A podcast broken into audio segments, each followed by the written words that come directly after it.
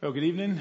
A very warm welcome to you on a dark and wet night. It's great that you're able to make it out tonight as we gather together uh, to worship the Lord. As we come uh, to this evening service, we're thinking about uh, 1 Thessalonians, uh, Jesus coming back, 1 Thessalonians chapter 4. And, uh, and in that, we're just reminded, I think often we do forget, don't we, that Jesus is coming back. Uh, and so we, we want to be reminded of that um, this evening as we look at that, as Jeff brings the word to us. And we, as we think about that, um, about Jesus' return, we also have that, that hope, and we have that hope because of his resurrection. Uh, it speaks of that in 1 Corinthians uh, 15, and it says, uh, if, uh, if only, we only live for this life, if we only hope in this life and the dead are not raised, then we are of most people to be pitied. But Christ has indeed been raised from the dead, the first, first fruits of those who have fallen asleep. For since death came through a man, the resurrection of the dead also comes through a man. For as in Adam all die, so in Christ all will be made alive. But each in turn. Christ the first fruits, then when he comes, those who belong to him. It's a wonderful promise of Jesus going before us, going ahead of us into heaven, and then returning for his people. That we would be, the, that he is the first fruits and that we are brought up into that harvest, the harvest of the resurrection, the thing that we look forward to as believers. So let us, with that in mind, let us come to the Lord now in prayer. Father God, we thank you for the hope that we have in Christ. We thank you for the resurrection, uh, the fact that he has conquered death and that we will be part of that harvest on the last day brought before you. We thank you, Lord, for the, the truth and the reality of Jesus coming back. Uh, we pray that you would help us to, to fix our minds on that this evening as we come to your word. Uh, may you transform us and change us more into the image of your Son. In Jesus' name we pray. Amen. Let's meet together in prayer. Praise my soul, the King of heaven. To his feet thy tribute bring. Ransomed, healed, restored, forgiven. Who like me his praise should sing? Father, we thank you that you are worthy of our praise. We thank you, Lord, that we can echo the words of that hymn because what you've done for us on the cross, because of Jesus, because of your unfailing love towards us. We bless you and praise you because we are ransomed, healed, restored, forgiven. Father, we bring before you the things we have said and done, or the things that we have left undone, words and actions that have grieved your Holy Spirit this past week. Lord, we want to say that we are sorry and ask for your forgiveness. knowing that if we, if we confess our sins, you are faithful to forgive and cleanse us from all unrighteousness. Let's just take a moment now to do that in our own hearts.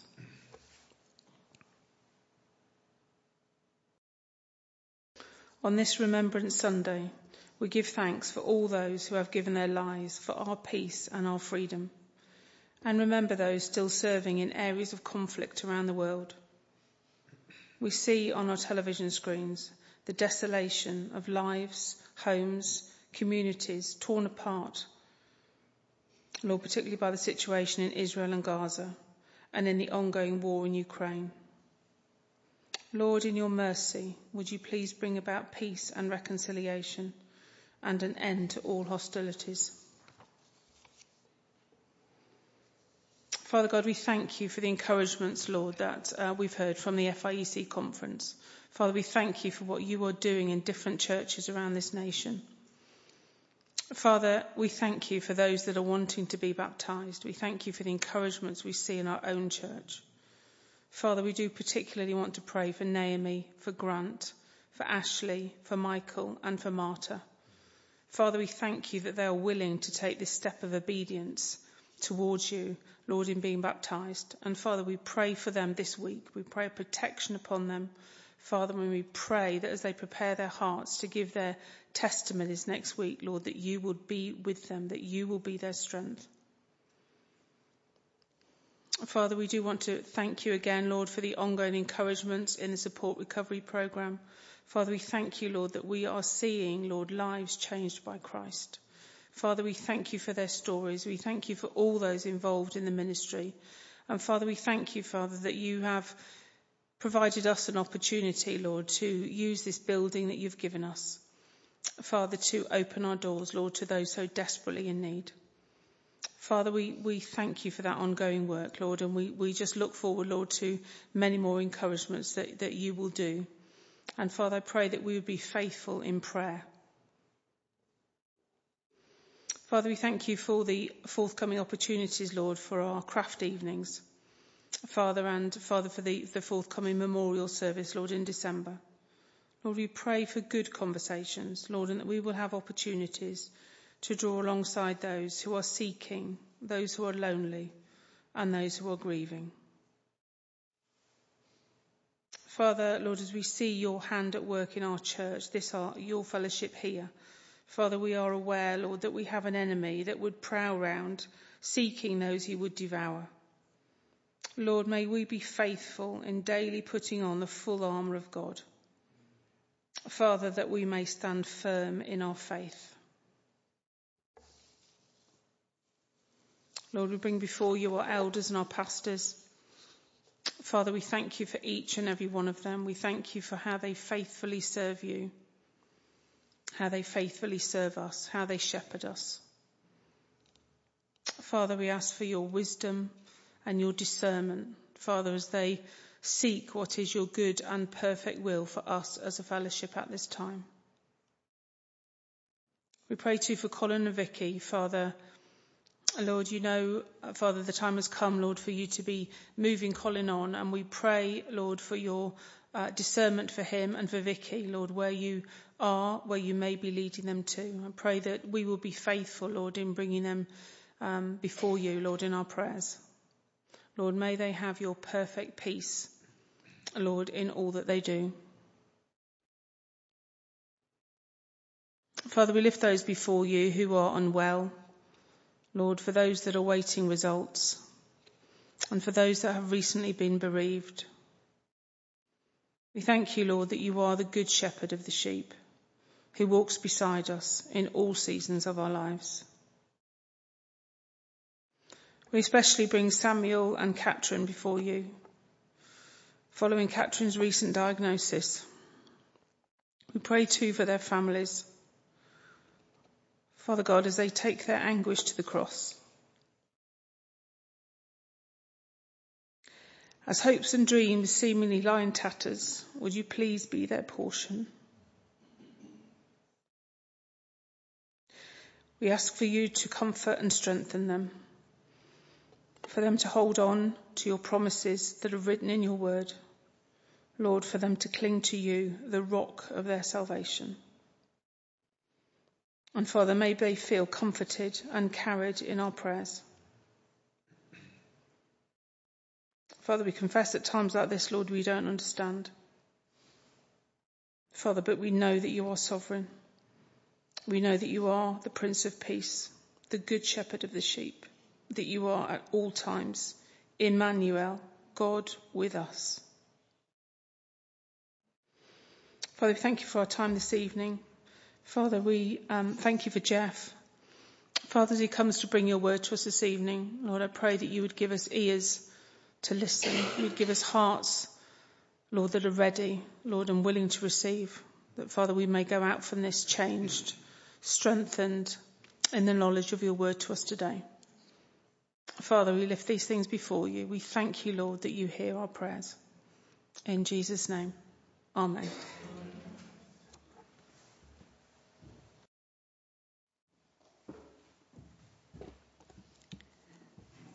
Readings from 1 Thessalonians chapter 4, verses 13 to 18. Brothers and sisters, we do not want you to be uninformed about those who sleep in death so that you do not grieve like the rest of mankind who have no hope. For we believe that Jesus died and rose again, and so we believe that God will bring with Jesus those who have fallen asleep in him. According to the Lord's word, we tell you that we who are still alive, who are left until the coming of the Lord, will certainly not precede those who have fallen asleep. For the Lord himself will come down from heaven with a loud command, with the voice of the arch- archangel, and with the trumpet call of God, and the dead in Christ will rise first. After that, we who are still alive and are left will be caught up together with them in the clouds to meet the Lord in the air. And so we will be with the Lord forever. Therefore, encourage one another with these words. Thank you, Sarah. Uh, thank you, Nigel, for putting together those songs. Um, and I'm glad there's a glass of water up here because after all that singing, I'm sorry, you guys, if you want a drink, you'll have to go to the kitchen. It's been a long day today, hasn't it? Um, really good to just to be together. Thank you, Liz, for such an amazing meal and all your helpers as well. That's just really great. Just have that fellowship together. And um, yeah, no, it's been good. And starting off down at the War Memorial just to remember the dead. Um, and actually, it's quite um, quite fitting that we come to this passage today and we remember those people who've given their lives um, for, for our country and for the free world. Um, and all of those people who were grieving, you know, when their loved ones didn't come home. And really, that's what this passage is actually all about. You know, Paul is addressing the grief of the Thessalonians. What happens when we die? Um, it's a question that perhaps every single person on the earth has ever asked themselves, and many cultures around the world have come to various conclusions, and uh, no doubt you'll know many of them. Um, first century AD was no different. Um, the Greco-Roman culture also had a variety of beliefs about what actually happened at death. One of the most popular beliefs was immortalized by a poet called Catullus. Catullus was a popular Roman poet born in 84 BC and lived actually for only 33 years. He wrote a love song called An Ode to Lesbia.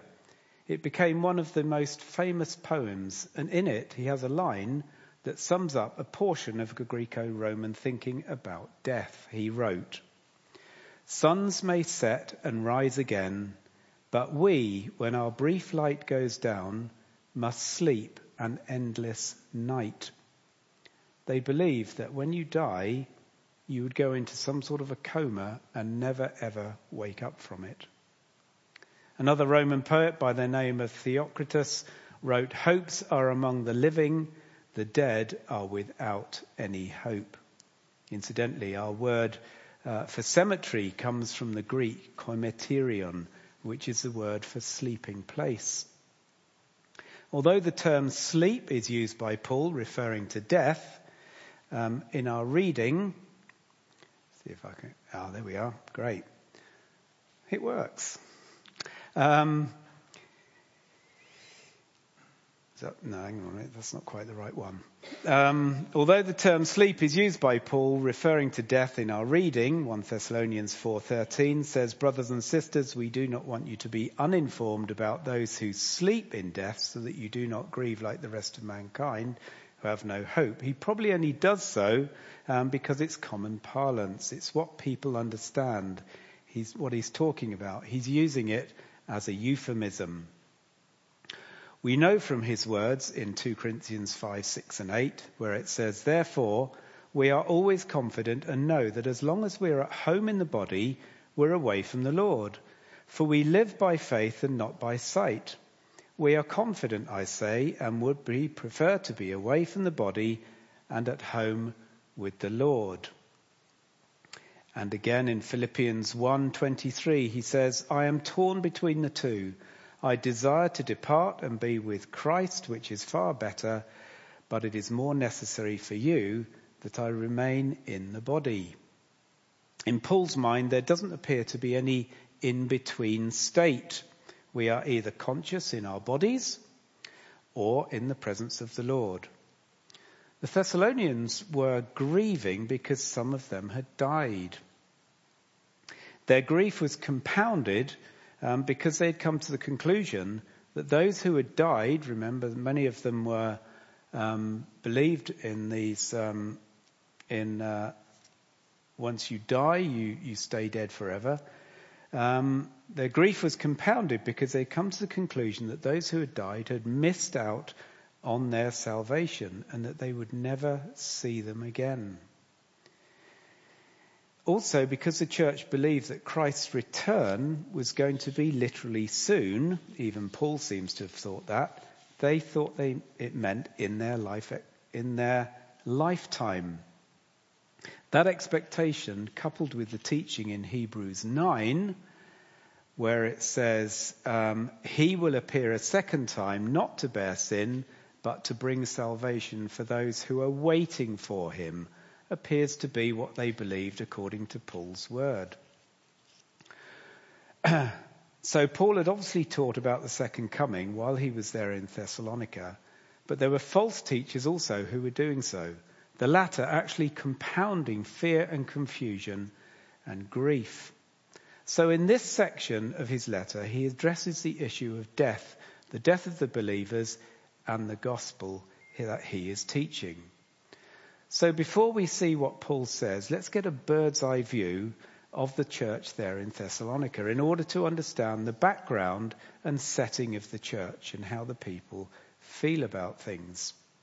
When people are hurting over an issue, it's always good to get a bird's eye view, to get the whole picture.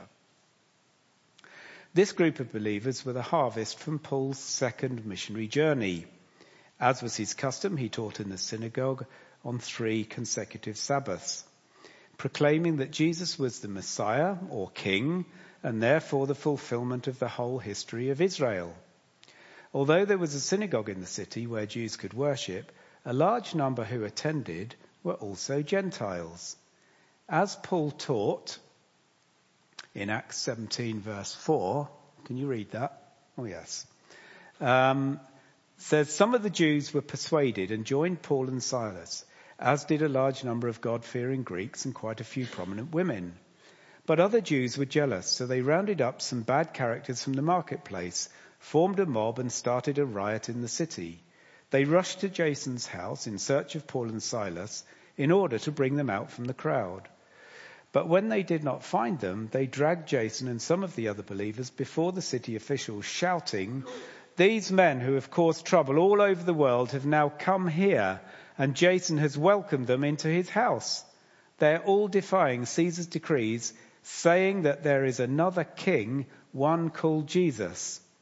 When they heard this, the crowd and the city officials were thrown into turmoil.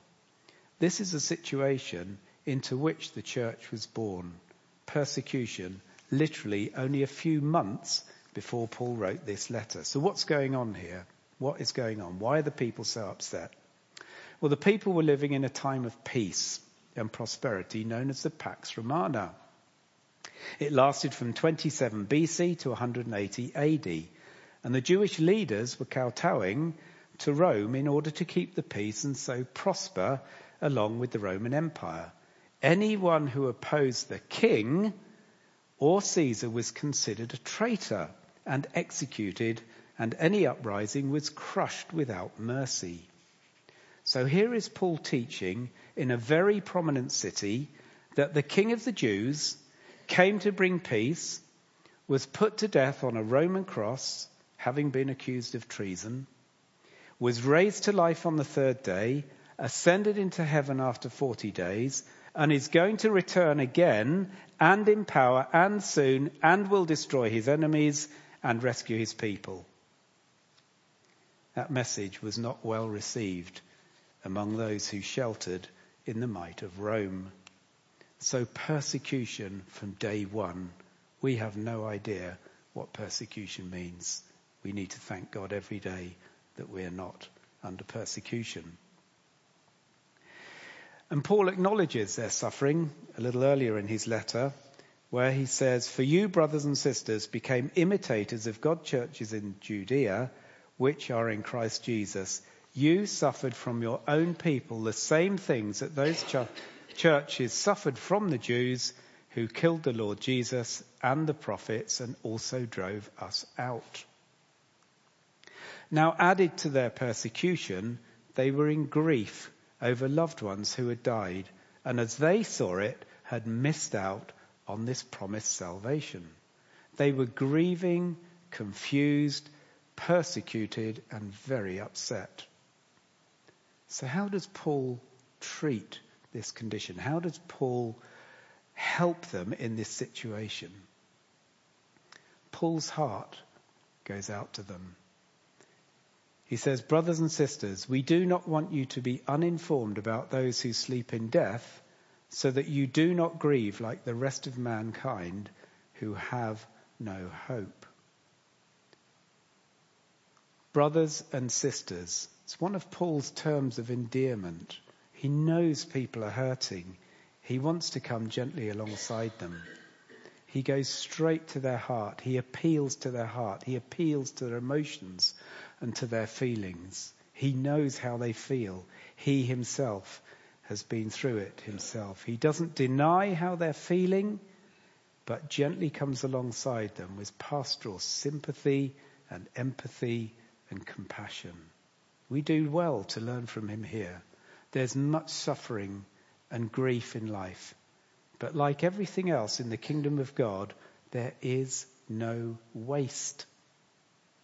All of our suffering and pain is put to good use to both change us for good and comfort others for their relief. Paul knows what it is to suffer grief through persecution and rejection, and he doesn't waste it. He uses it to apply as a balm to the grief stricken in compassion and empathy.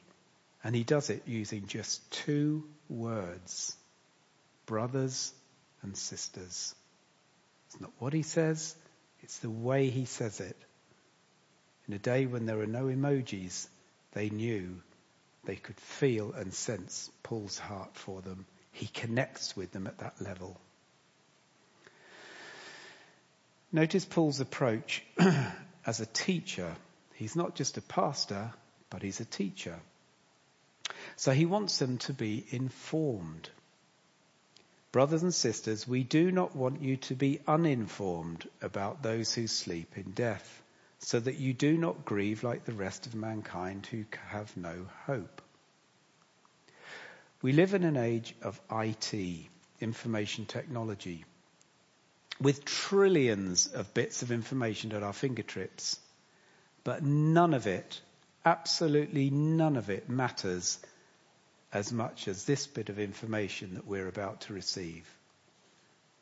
For we believe that Jesus died, he rose again, and we believe that he will bring with Jesus those who have fallen asleep. There's not one bit of information in this whole world as important as this. This is the whole gospel. Recently in our home groups, you may remember we were challenged I think Colin challenged us to um, just in one sentence to say what we believe. When if somebody was to ask us, well, what do you believe? And to be frank, we struggled to kind of put it into one sentence. But I think Paul got it here, and it's worth kind of going back to that.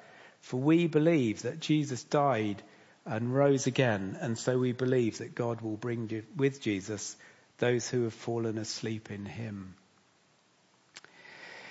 I think that's about as good as it gets.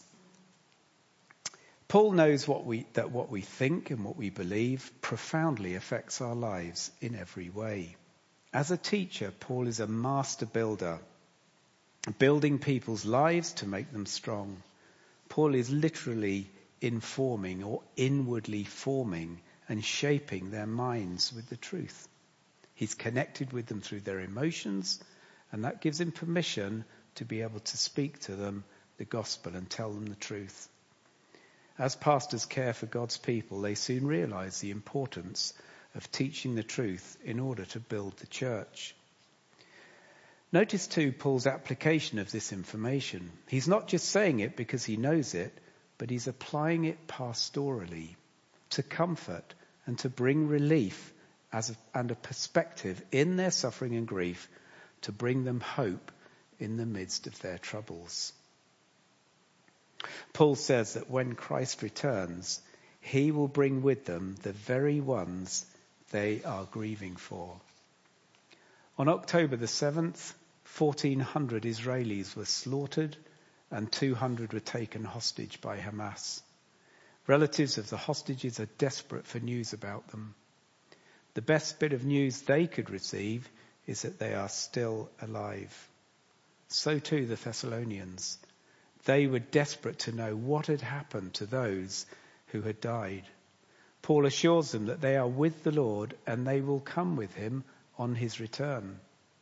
They are safe because they are with the Lord. That was the best bit of news, the best bit of information that they could have received. You can only imagine the relief that they felt, the moment and the impact that it had on their lives. A huge burden lifted by the gospel.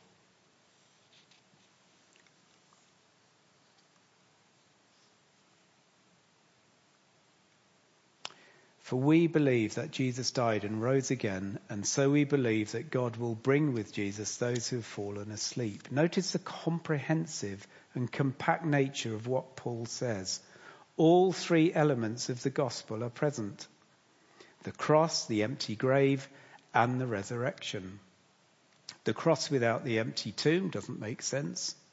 The empty tomb without the cross doesn't make sense. The return of Christ, of Christ without the cross and the tomb does not make sense. All three, however, make sense, and this is what we believe, and this is what our hope is. This is what we proclaim to the world, and this is how we comfort the suffering and the grieving. You know, sometimes when I'm sitting here, sitting there and, and looking this way, and I see the cross, and that's fantastic to have the cross there, and it's all important and totally central. But where's the empty tomb? Where's the return of Christ? You know, this is only part of the gospel, isn't it? This is the first part. This is what, where it all happens from. But there's a hope. There's something coming. There's more to it than only the cross. Grief is a God given emotion to enable us to express the most profound and painful events in our lives. Grief is, in fact, an expression of love. The shortest verse in the Bible is Jesus wept. And the next verse explains then Jesus, the Jews said, see how he loved him. Jesus was deeply moved with grief when he came to the tomb of his friend Lazarus. But at the entrance of the tomb, Jesus held out the hope of the resurrection it says, Jesus said to her, that's Martha, I am the resurrection and the life. The one who believes in me, even though they die, and whoever lives by believing in me will never die. Do you believe this? These are the very words, by the way, that we use um, by the graveside of those who have departed. Peter also held out hope of the resurrection in the face of suffering. 1 Peter 1 5 and 6 says, this inheritance is kept in heaven for you, who through faith are shielded by God's power until the coming of the salvation that is ready to be revealed in the last time. In all this you greatly rejoice, though now for a little while you may have had to suffer grief of all kinds of trials. And Paul puts it like this in Romans 8. I consider that our present sufferings are not worth comparing to the glory that will be revealed in us. For the creation waits in eager expectation for the children of God to be revealed. For the creation was subject to frustration, not by its own choice, but by the will of the one who subjected it, in hope that the creation itself will be liberated from its bondage to decay and brought into the freedom and glory of the children of God. Suffering and grief is inevitable in this life. Nothing lasts forever. Not our health, our jobs, our relationships, security, our cars, energy, international security, you name it. Everything gets broken, worn down, dies, and we suffer grief. The world copes with these losses by being optimistic and thinking positively. The world hopes for a change in fortune or a peace or a cure or better invention, a change of government or an end to war.